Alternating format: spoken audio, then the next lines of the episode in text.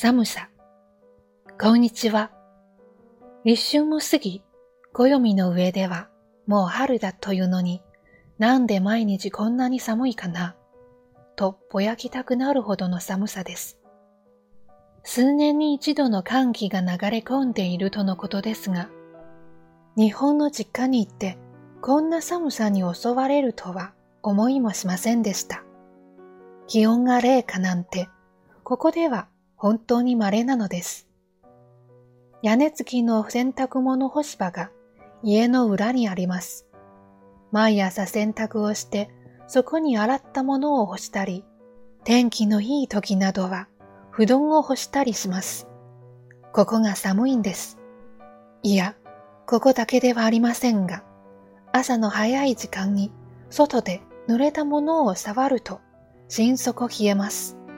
東北の人はわかるでしょうが、洗濯物が干したそばから凍りついて硬くなってしまうのには驚きました。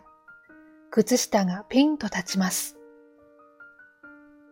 雪もよく降ります。積もると運転が大変なので気が気ではありません。家の駐車場や前の坂も雪かきをして、でもすぐまた雪に降られて元の木阿弥。空を見上げてはもうお願いだから降らないでと祈る毎日です。今週は雪が凍って車が通るとパリパリと音を立って滑りやすくて怖くてたまりません。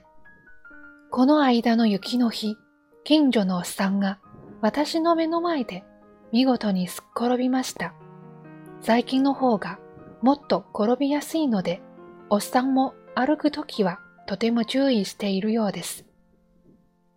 今朝も雪かきをしているときに足元がとても滑りやすく、雪かきというより氷かきというような状態でした。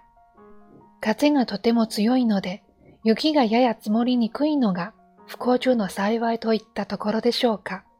でも、もう雪も寒さもしばらくは勘弁してほしいです。